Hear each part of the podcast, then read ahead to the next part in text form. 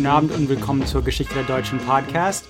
Ich bin Travis Dow und heute ähm, teile ich mir die Folge mehr oder weniger mit der History of the Papacy Podcast, also ähm, die Geschichte des Papstentums. Ähm, und zwar ist der Host Stephen Guerra und in der englischen Version haben wir uns zusammengetan und haben eine Folge über das langsame Bekehrung des deutschen Volks gemacht. Und das traf sich gerade zufällig ziemlich gut, weil er war in seinem Podcast äh, eigentlich im selben Zeitpunkt mehr oder weniger, dass wir jetzt gerade sind. Ähm, das heißt, wir werden das vielleicht in der Zukunft nochmal tun. Es ist immer ein bisschen komisch, so ein Interviewformat oder ähm, ein Format mit zwei Podcaster zu übersetzen. Aber ich werde das trotzdem tun. Das heißt, teilweise wird das vielleicht ein bisschen komisch klingen, wenn ich meine eigenen Fragen beantworte. Ähm, aber gut, ähm, das, die Hauptsache ist halt, dass in der englischen Version sage ich ungefähr die Hälfte von dem Ganzen und Stephen Guerra von The History of the Papacy Podcast sagt die andere Hälfte. Aber ähm, jetzt bin eben nur ich da. Und in der letzten Folge habe ich über die alte Religion, also die heidnische Religion von den Germanen gesprochen. Und ähm, ja, aber irgendwann wurden sie alle mehr oder weniger zu Christen. Und das passierte nicht über Nacht, sondern über Jahrhunderte eigentlich. Aber teilweise passierte das in manchen germanischen Stämmen sehr früh, fast zur gleichen Zeit, wie die, die Römer teilweise bekehrt wurden. Und zwar unter den Goten. Und insbesondere gibt es ähm, von 311 nach Christus bis 383 lebte ein sogenannter Ulfilas oder Orphila oder Wulfila ähm, das kommt vom Gotischen und heißt kleiner Wolf. Und Wolfilas ist eine interessante Person, weil er ist, man weiß es nicht genau, aber seine Eltern waren entweder ganz griechisch oder er oder Ulfilas war Halbgrieche, also eines seiner Eltern waren Griechen, ähm, und zwar aus, den, aus dem Römischen Reich, die dann von Goten, also der Geschichte nach zumindest, als Sklaven von Goten gekidnappt wurden und Ulfilas wurde dann unter den Goten geboren und war entweder Halbgrieche oder ganz Grieche selber. Aber das Interessante ist eben, dass er mit Griechisch und Lateinisch und eben auch ähm, die gotische Sprache aufwuchs. Und zu dieser Zeit bekehrten sich viele Goten zu dem arianischen Zweig vom Christentum. Und das passierte viel häufiger im Osten als im Westen. Also im Westen hat sich dann was dann später wirklich katholisch wurde, ähm, die, das, also die römische Kirche. Aber im Osten, es gab ja nicht, zu der Zeit gab es ja nicht bloß den einen Bischof, also den Papst in Rom, sondern eben einen in Alexandria, in Alexandrien und einen in Jerusalem und in Antioch und ähm, Konstantinopel und so weiter. Und die hatten alle mehr oder weniger ähm, die gleiche Macht. Also der Papst es hieß noch damals nicht Papst, aber der Bischof von Rom hatte vielleicht ähm, ein bisschen mehr, aber das war ziemlich relativ. Er war eines von mindestens fünf Bischöfen, die ungefähr gleich waren. Und ähm, das heißt, im Westen bekehrte man eher zum wirklich zur Kir Kirche von Rom und das hieß dann auch normalerweise Lateinisch. Aber im Osten waren sie schon gewohnt, die Bibel in vielen Sprachen zu übersetzen. Also ähm, die Syrier hatten ja schon eine Übersetzung, es gab die da äh, im Original Griechischen, ähm, aber eben es gab einfach mehr eine Mischung und mehrere Übersetzungen. Auch zum Beispiel im Koptischen, also in, in Ägypten. Äh, das war einfach eine bisschen andere Philosophie, wie man mit den Missionaren ähm, die Barbaren bekehrt oder überhaupt einfach Leute bekehrt. War einfach eine bisschen andere ähm, Angehensweise.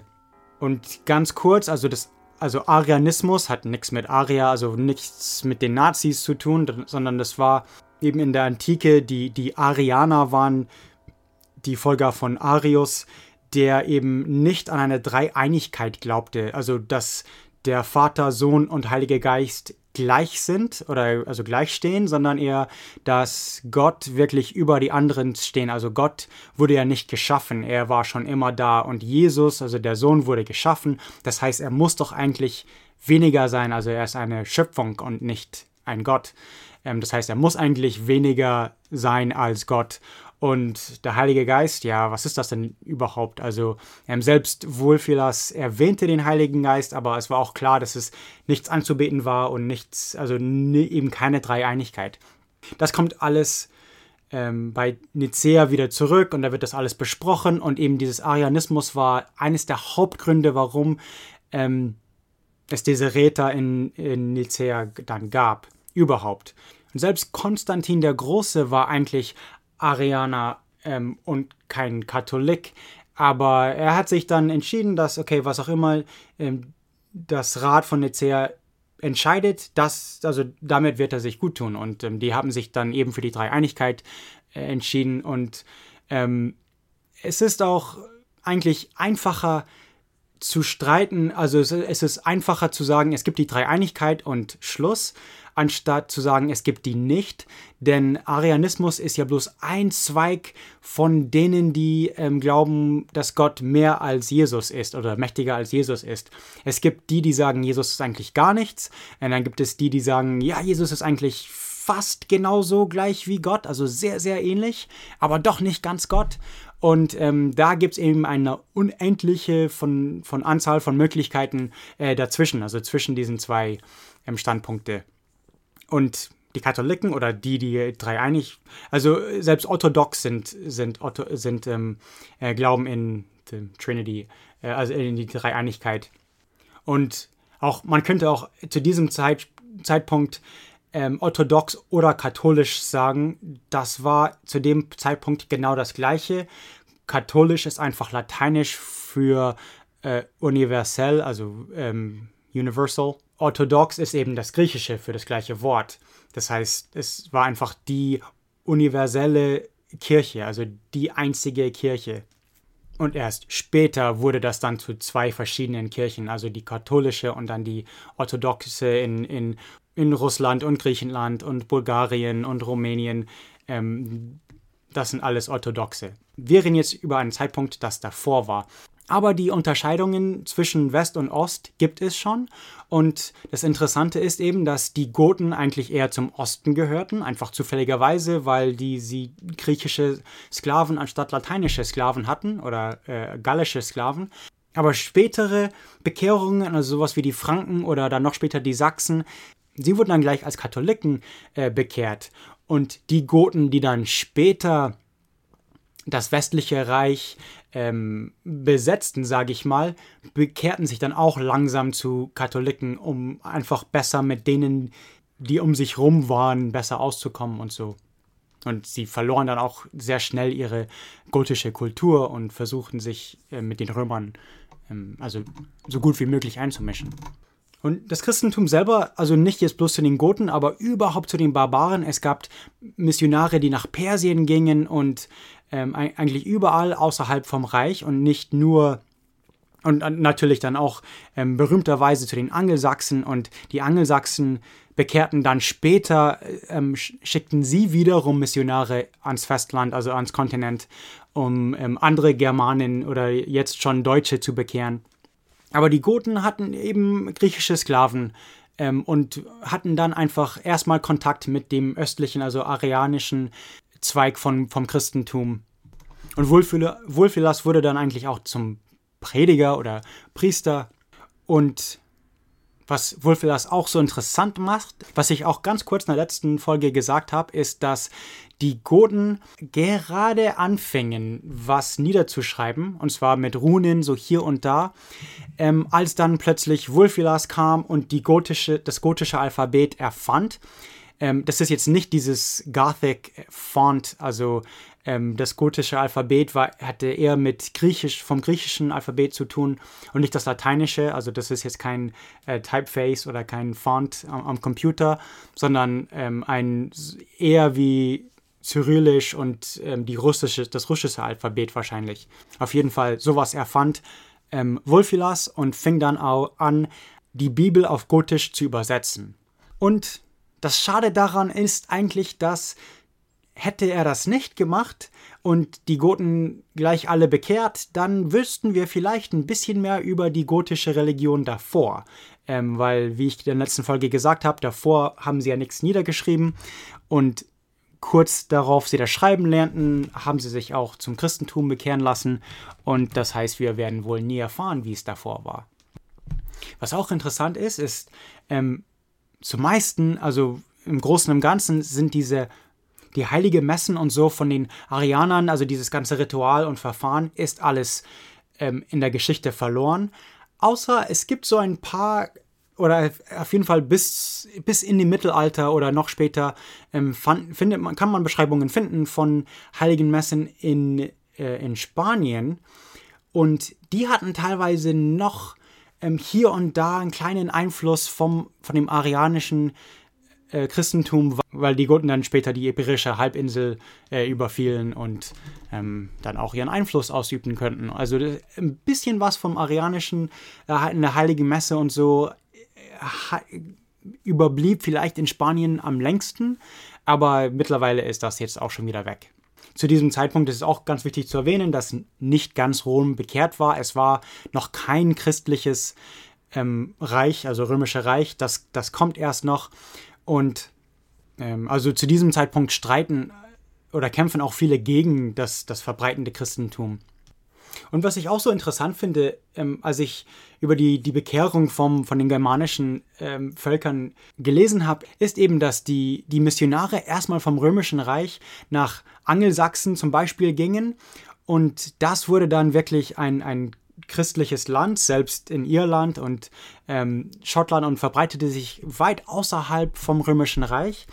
Und dann wiederum kamen zum Beispiel äh, Augustin of, of, Canterbury kam dann zurück ans Kontinent als Missionar, ähm, was einfach so ziemlich interessant ist. Also es, es, ging nicht alles in einer Richtung vom Osten nach Westen oder ja, vom Römischen Reich zum Außerhalb, sondern die Goten waren da wirklich sehr früh da und ähm, die Angelsachsen eben also ein bisschen später, aber auch sehr früh wiederum das, äh, das, das, typische Bild, also von den heidnischen Barbaren, die Franken und Sachsen und alles, das stimmte jetzt noch. Ähm, die, die bekehrten sich erst ein paar hundert, paar hundert Jahre später. Der Papst in Rom, also der Bischof von Rom jetzt noch, fast eine Verbündnis mit diesen arianischen Goten hatte, und zwar gegen den, gegen den byzantischen äh, Bischöfen im Osten. Also nichts Festes und nichts wirklich Offizielles, aber äh, ist schon interessant, dass sie dass die doch eher zusammengearbeitet haben als also die Goten mit Rom als die Goten mit Konstantinopel. Und im Westen, also Wulfilas wurde jetzt mittlerweile, ähm, er war Bischof von den Goten, also nicht Bischof von einer Stadt, weil die Goten hatten keine Stadt, sondern das war so bei den Barbaren so normal, dass man Bischof von einem Volk wird, anstatt Bischof von Mainz, ähm, wird man halt Bischof von den Goten. Und was dann auch ein bisschen interessant ist, ist, dass im Westen die Bischöfe auch langsam anfingen zu führen. Also die hatten dann immer mehr Macht und was zu sagen, selbst in, in militärischen Angelegenheiten. Und das war im Osten eigentlich nicht so. Also da, da gab es noch die Trennung zwischen Religion und Staat, sage ich mal. Also dass die Bischöfe wirklich äh, religiöse Tätigkeiten hatten und die in der Zivilregierung ähm, eben hatten ihre eigenen Tätigkeiten und das hat sich nicht so vermischt wie im Westen. Und eigentlich ist das, ist das ja bloß ein Teil ähm, von der Romanisierung von den Germanen und das ist auch keine gerade Linie und die Germanen beeinflussten ja die, die Römer auch immer wieder und, und auch eben durch ihren jetzt neue Religion und Glauben, dass sie sich von der römischen Glauben doch ein bisschen anders war. Aber die Bekehrung ist wichtig, weil ähm, diese Romanisierung, also als alle Heiden waren, kann man sagen, okay, ähm, Odin ist so ähnlich wie Zeus äh, oder äh, Jupiter, aber ähm, doch nicht gleich und doch ein bisschen anders und andere Legenden und so. Aber als alle Christen wurden, ähm, dann fing man an, doch Ähnlichkeiten zu finden. Also vielleicht sprechen, sprachen die noch eine andere Sprache, aber die glaubten alle an Jesus Christus zum Beispiel. Und das war einfach so ein, ähm, ein universales, sowas wie ein USB-Hub, wo einfach jeder einstecken konnte und die gleiche Sprache sprechen konnte. Im Westen sogar eigentlich noch mehr so, weil sie wirklich die Bibel ist weil die Bibel es bloß in Lateinisch, oder ja nicht bloß, aber weil es die Bibel äh, hauptsächlich in Lateinisch gab Und dann hatten sie wirklich noch die Sprache gemeinsam, obwohl eigentlich nicht, weil nicht jeder Lateinisch reden, äh, sprechen und lesen konnte. Und dann gab es ja die Sache, dass sie teilweise ihren eigenen Priester später nicht verstehen konnten. Es ist einmal wichtig zu betonen, dass es diese Wulfilas-Geschichte gab, dass die Germanen sich teilweise mit den Römern bekehrten und nicht danach und nicht davor oder wie auch immer, sondern halt mit den Römern. Und dann hatten sie ihm eben das gemeinsam.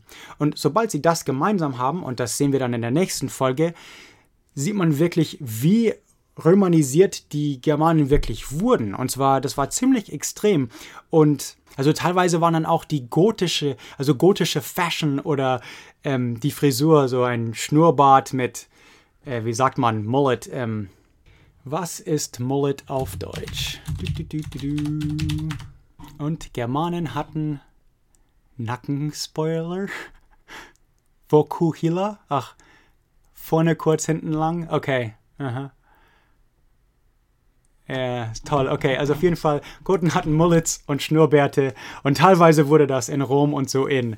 Äh, das wollte ich damit sagen. Also das heißt, der, der, Einfluss ging nur nicht nur von den Römern zu den Germanen, dass sie dann langsam Städte bauten und so, was dann auch passierte. Und teilweise waren dann auch Germanen im Römischen Reich. Das kommt alles im, in der nächsten Folge.